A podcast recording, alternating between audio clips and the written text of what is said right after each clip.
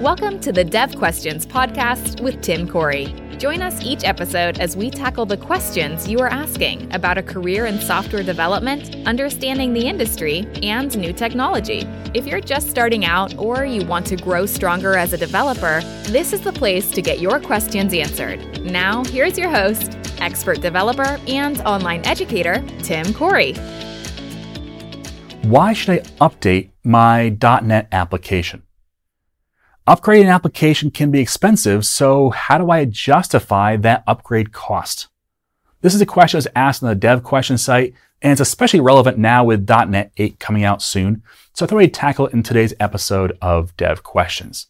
Now, when we talk about upgrading, it may be that you're on .NET 7, and your boss asks, well, why should we upgrade .NET 8? Okay, that's one small step, as opposed to if you're on .NET Framework, and you're trying to justify moving to .NET 8. Okay, so let's talk through both. Okay, we're going to cover the whole spectrum of upgrading your application. Now, I want to point this out because often developers, we want the latest and greatest stuff. And as a business owner, on the other hand, they don't typically care about versions.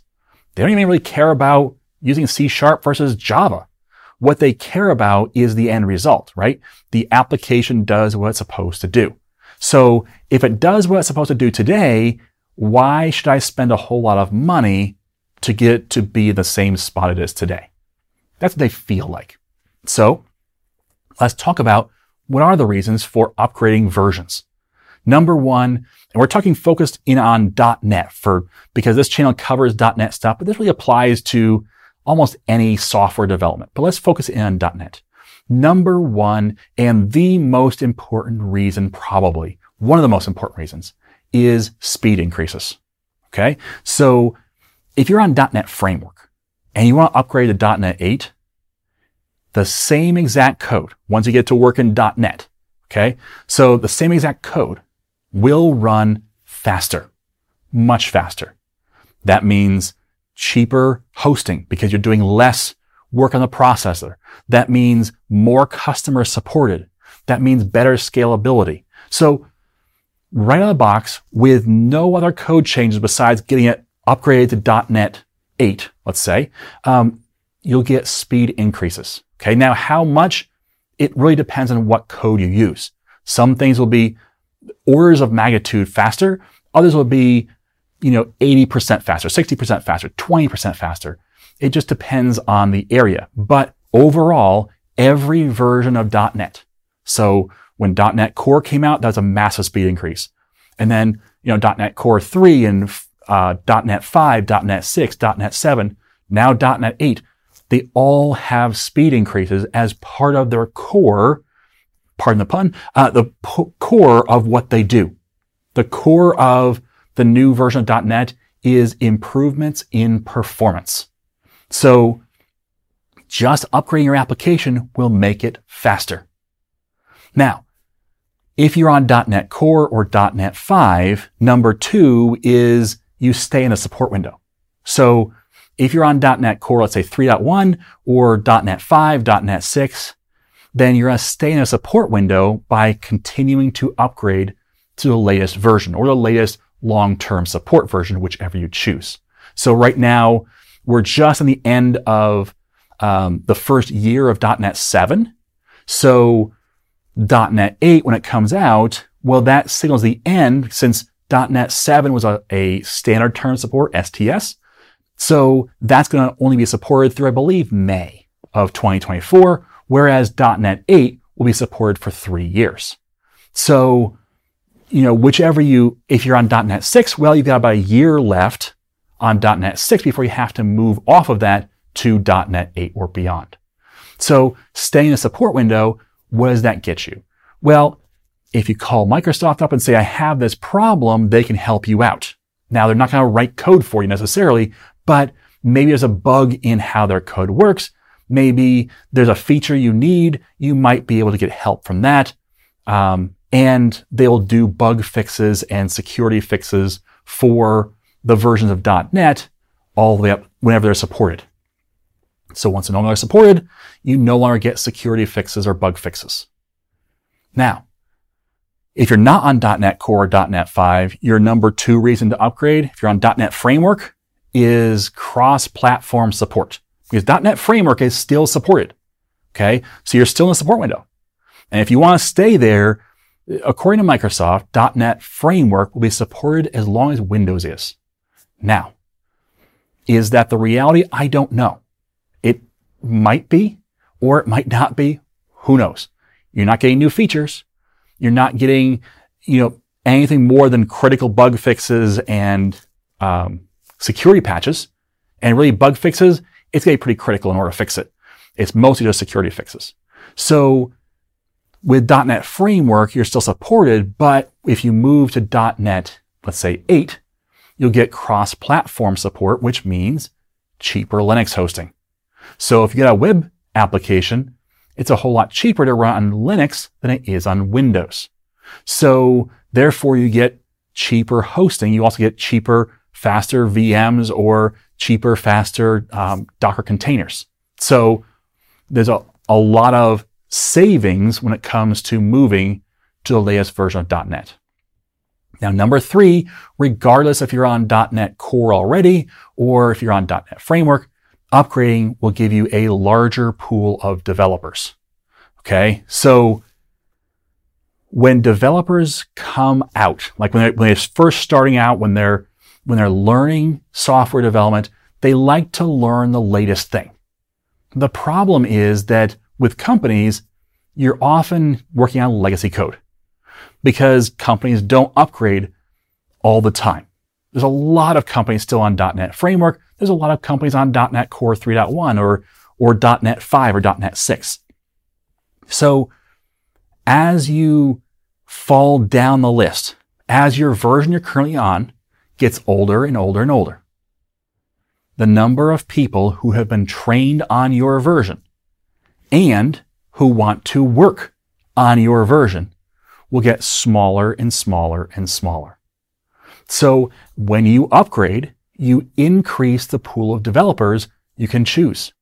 And as the, the number of developer requirements, the number of people that need developers grows, the, the, um, the fight to get a good developer, a good developer, not just any developer, is going to get harder. So you want to be able to have the most opportunity to bring people in. And then number four, there's the risk of the path going away, the upgrade path. So right now, you can still upgrade from .NET Framework to .NET 8. At some point, that path is going to kind of go away. And in fact, even now, it's not as clean as it used to be. My recommendation is to move your code to .NET Standard, which means going to .NET 6.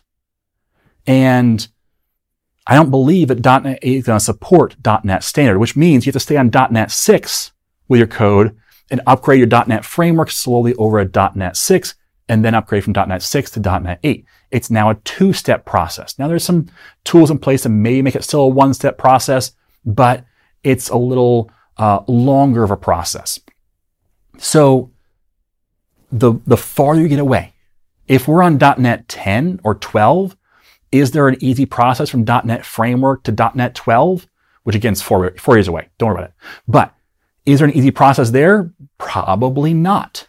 Which means that your code may get to a point where it's obsolete. It's not something that can be upgraded.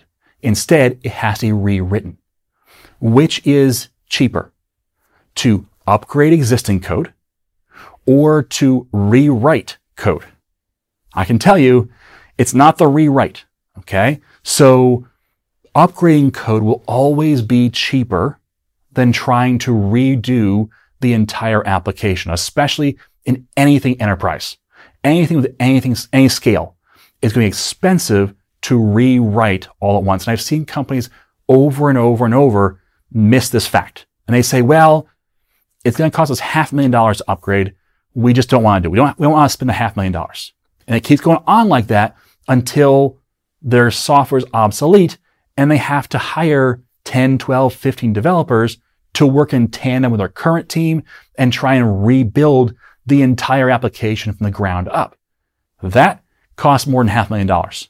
That costs millions of dollars and takes tons of time because they missed the fact that that half million dollars was going to save them all this future money. So the risk of obsolescence is a danger you have to consider. Now, what are some other ways to encourage upgrading? Because you can say, hey, you know, it's going to make us faster. It's going to, you know, reduce that ability to, or it's going to help us not become obsolete. It's going to help us stay in a support window. It's going to, you know, cross platform. That's all great, but it really does feel sometimes with, with management like they're looking at it as if the application is going to stand still.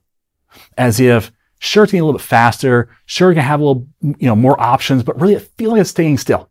And spending a lot of money to stand still doesn't sound good. So what are some other ways to encourage upgrading? Well, number one, it's an opportunity to break the app up. Maybe right now you have this, this massive interconnected monolith that is tightly coupled. And say, hey, you know what? We can pull apart pieces and make this easier to upgrade over time, making you know, if we, right now, if we make a change, we have to take the whole app down. We have to, you know, relaunch the whole thing. It takes some time and it ties the entire company up. If we break some parts off, we can upgrade a part without taking down the entire application and maybe make this thing a little bit more flexible, a little more modular. So that's one opportunity. Number two, you can lay the groundwork for new platforms. Say, hey, you know what? This upgrade not only is going to allow us to upgrade our application, but I know you really want mobile. You want a mobile app for our software. This is the best way to prepare for that is to get all of our foundation set so we can start using .NET MAUI to use our, our, our mobile app. Or maybe you want to use, you know, Uno or, or, um, you know, Avalonia. So, but you can say, hey, we're getting ready for that. And the way I do that is to set up our foundation properly. Number three, you can do this as part of a UI refresh. A UI refresh is always, you know, something that kind of gets people excited. The idea that it looks different. It's got some new features. It's got some new, you know, layouts. Just be careful you don't put too much in there all at once. But say, hey, we want to have a new UI that's, that's easier to use, that allows our users to work on more platforms, whatever it may be. So this is part of that foundational work. Number four, sometimes you have some really tough bugs They're just baked into the system where in order to fix that bug, you have to rip everything apart. Well, you're going to rip everything apart. So maybe it's an opportunity to fix some of those tough bugs that have been sitting on the books for years that you, your manager keeps telling the, the vice presidents, we just can't fix it. We just can't fix it. Well, now you can say, hey, we're going to try and fix that bug while we're in there. While we have you know, the, the patient on the table. And while we're working on it, we're going to try and rip out that section and redo it so that we can fix those tough bugs. And then number five, it's a way to speed up future development. Sometimes a, a system gets so bogged down that making a small change means lots of work, where you have to do a lot of different things in order to get this thing to work. And if you can modify your app as you upgrade it, maybe make it more modular, maybe you can redo or restructure how it's built, you can make future development easier and faster, which means that bugs could get fixed faster, new features can get implemented faster, and so on. So these are the ways to kind of communicate what could be done as part of this upgrade process. Be careful not to put too much into the upgrade process because, you know, when you overpromise and underdeliver, that makes people upset. But if you can say, hey, we're setting a good foundation. We want to make sure that our, the foundation we build our entire company on, which is this application, we want that to be as rock solid as possible, as fast as possible, as secure as possible, as upgrade friendly as possible. We want to have the best team working on it. That's why we're upgrading. That's one that's the, that's the ideal way to communicate this. But if it's a hard sell, if they're still pushing back, there are ways to add, like these five things, you can add things in to say, hey, let's sweeten the deal a little bit. We're going to do this. We want to set this foundation right. But part of that foundation will allow us to do this other thing you've been looking for. This will allow us to make our application better and give you something that you've been looking for, but that's been too tough to do up until now. So upgrading is really important. Keeping your application as modern as possible is important for a number of reasons, but it can be really hard and it can be difficult to communicate to management the idea that this is important. Now, the, the more you do it, the more you just build it in as part of the cost of development, the easier it will be. Because if you're upgrading right now from .NET 7 to .NET 8, that upgrade process will be fairly small. Now, if you're upgrading from .NET Core 3.1 to .NET 8, that process will be a little bit bigger. If you're upgrading from .NET Framework to .NET 8, that process will be a lot bigger. So the, the more time you can upgrade sl- small things, the better. Because if you upgrade from 7 to 8 now, and then from 8 to 9, and 9 to 10, well, those upgrade processes will be rather small comparatively. And so maybe it's two weeks of time every year as opposed to two months of time every two years or half a year of time every six years or eight years. And, you know, that's just part of the benefit is having that smaller time over time as opposed to one big long section, but also keeps you in the latest, keeps you running the fastest code. It keeps you bringing in new developers who want to work on your code and so on. So that's my recommendation for how to talk about upgrading your version of .NET or your version of any software to the latest to make sure you're on not, not the bleeding edge, but near to the cutting edge, near to the, the, the newest stuff. Don't, don't move to the, the brand new stuff right away necessarily. Make sure you test, but getting as close as possible is a good thing. Okay. So that's my advice. Thanks for listening. And as always, I am Tim Corey. Thank you for joining us for this episode of Dev Questions. Tim is committed to making it easier for you to become a developer. If you would like to help make more content like this possible, please like, subscribe, rate, and share Dev Questions. You can also send your questions to questions at iamtimcorey.com. Until next time, remember, you are too smart and your time too valuable to waste it making all the mistakes Tim did. When you're ready to learn to think and code like a professional developer, head over to iamtimcorey.com and enroll in a course.